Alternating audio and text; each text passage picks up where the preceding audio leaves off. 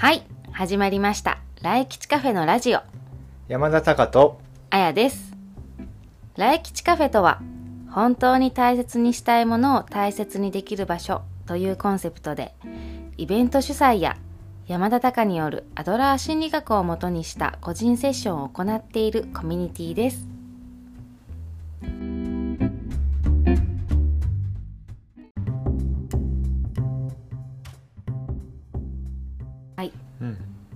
回はあやの推し本を紹介させていただきました、うん。今回はタカさんの推し本をうん。紹介してもらいたいんだけど、そうですね。僕はい。の一押しの本をはい紹介する推し本シェア時間はい。というコーナーの僕の番ですね、はい、うん。お願いいたします。月はね「アルケミスト。うんうんうん。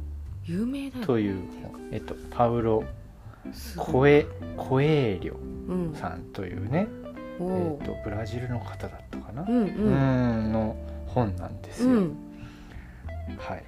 すでごい有名だよね。読んだことないけど。だよね。う、ん。らしいね。うん。僕もそのだから本はそんなに昔から本の虫っていうわけでは全然なかったから、うん。多分ねいっぱいその学生の時とかに、うん。まあ、読んでおいたらいい本だよみたいなのってあるじゃない、あるね。その中に上がってんじゃないかな。上がってると思うよ。上がってるよね上がってると思うね。よ、うん。でもまあそういうのは全然あのそういう情報に触れずにここまで来て。でいや今回ね、まあ、なんでこの本を取り上げたのかっていうところにもつながるんだけど、はいはいいやまあそうそう。今月のねうん。今回の推し本どうしようかなって思ってる時に、うん。ちょっとやっぱり物語に触れたいなうん。というところでなんか今まで読みたいと思ってたけど、うん。ちょっとなんかタイミングを失って読めなかったものの中でう、ん。これいいでしょっていうのを読んでみたいなっていうところで選んだんですよ。うーん。でこれは結果的に3年半ぐらい前に買ってたんですよ。あそうそう。で神楽坂にあるあのカモメブックスっていうところ、ん。よく機会が見つけて機会見つけていくんですけどそこに結構なんかイベント的にその特設コーナーみたいなのがあってね、うん。その中にあった。うん。でなんかすごい売れてる本だよみたいな。うんことがあっていやこれなんかちらっとねそこでうん。中身も少し見てうん。なんか面白そうだなと思って買ったんだけど、うん。なんかちょっとこう埋もれちゃったんだよね。うん。当時はね。うん。そうそうそう、うん。でもまあ今回引っ越しもあって、うん。でもこれやっぱいつかは読みたいなと思って連れてきて、なるあこれだわって思って探して見つけて読み始めたってていうとこそうなんだ。ろなんえですよ。あらすじも知らないのにこれだって思ったってこと？そうそうそうそうそう。なんかまあだからベストセラーでみたいな。だんだんじわじわ売れてきてみたいな。えっとこれだから10年？20年？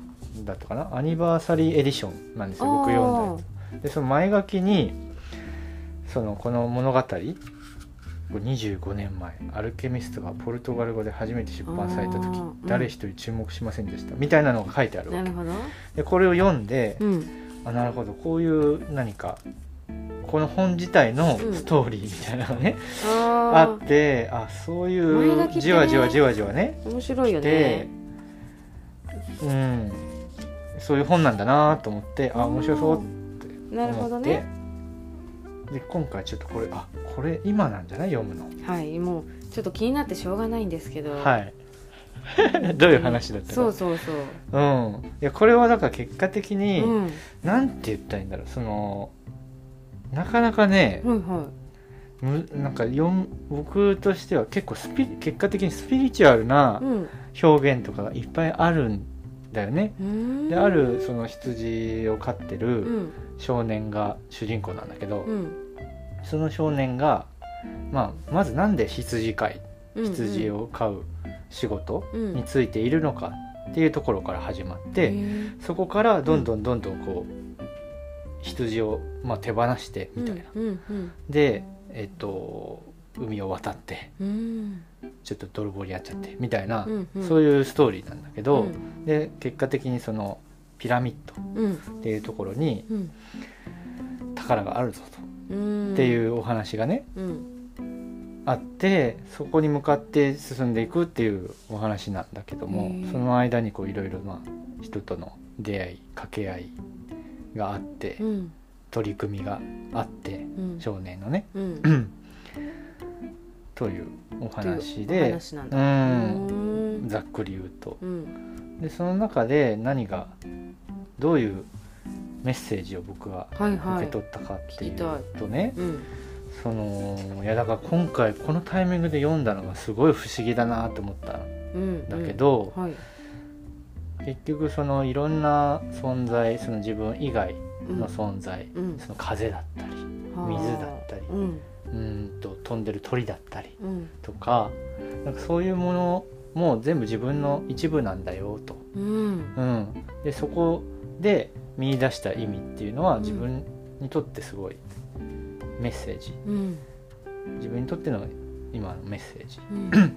なんだよっていう目を持って過ごすといいよっていう話でね、それが要は前兆ってよく出てくるんだけど、キーワードとして、うん、でそ何かの前兆でそこに従っていくことが大事なんだよ、っていう話なのうんそうなんだ。うん、お前は常にね自分が何を欲しているのか知らなくてはならない、とかね。あそういう話があったりうなるほとかど。幸福の秘密とはうん。世界の全ての素晴らしさを味わいしかもスプーンの油をのことを忘れないことだよ。みたいな なんかそういう教えがあったりとかね。うんなんだろそう。なんかそうなんかもういっぱいあるわけそういう響く。う言葉がフレーズが。いっぱいあるんだ。あそう。ー。もう大変なわけですよ。それだから絶対響くフレーズあるやん。うん。っていうことだね。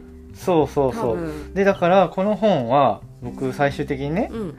思ったのは、うん。まあ、自分という一人の存在はうん。世界のあらゆるものと一体の存在なのだよと。うんだから、うん。まあ、今この瞬間のうん。あらゆるものうん。からの声をしっかりと受け取ってう、ん。でもそれを受け取ってあこうした方がいいって思っても、うん。現状をすごい変えないといけなかったりとか、うん。今までやったことないうん。ことに進む進んだ方がいいっていうメッセージだったりとかね、うん。するんだけど、うん。それに勇気を持ってその声に従っていくというかそれを活用していくうん。ことで、まあ、人それぞれ持っている与えなんか待っているうん。この世界であなたのことを待っている宝物があるんだよっていうことなんだけど、うん。その待っている宝物のところにたどり着くことができるんだよねっていうようなメッセージを受けた後。っていうことでなるほど。そうそうそう。僕はでもそういうふうに思受けっ取ったんだ。たし、うん。でさっき挙げたようなこのフレーズ？いろんなこうフレーズが散りばめられてるんだよね、でそこでだから多分古典的な古典ってさあそうね。あのー読む人がさ読んだタイミングでうん。拾い上げれるものうん。がある本じゃん。うんうん。その時に必要なものがずっとねその本が出て出た時だけじゃなくうて、ん50年後うん。読んでも、その本から何かその時に読んだ人がうん。必要なものを持って帰れるうん。ような本のことを言うじゃない、うん。そうだからそうそういう感じだなと思って、うん。なんかその人その人が、うん、今必要な言葉を拾ってうんうん。なんか通り過ぎていって。なるほうんっていうなんかこう宝箱のようどねなるほどね。な話だな思ったんですよ。これあのーうん、最後の質問なんだけどね。はい。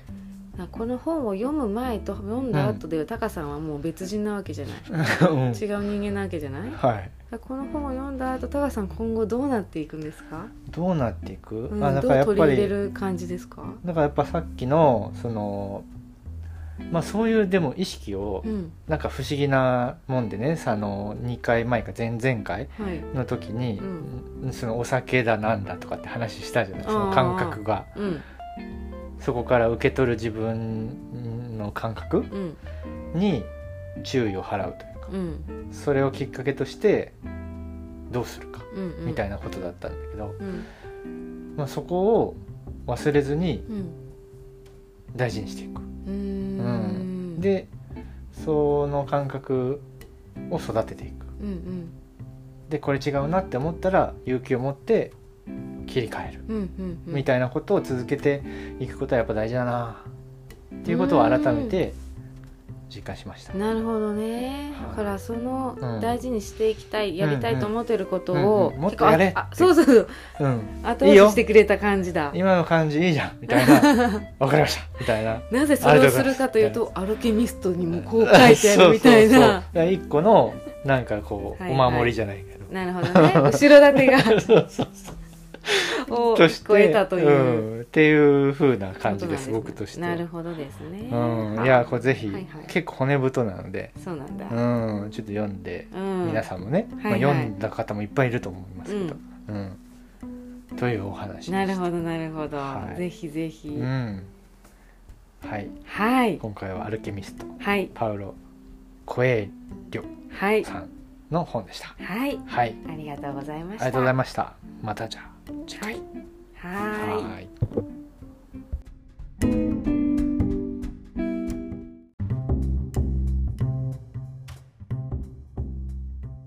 最後にお知らせです。ラジオでお答えするご質問は、来吉カフェの LINE 公式アカウントにて受け付けています。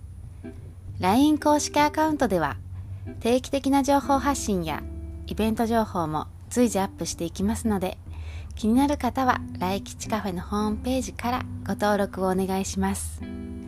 また、山田隆によるアドラー心理学ライフスタイル診断の受付も行っていますので、詳しくはホームページにてご確認ください。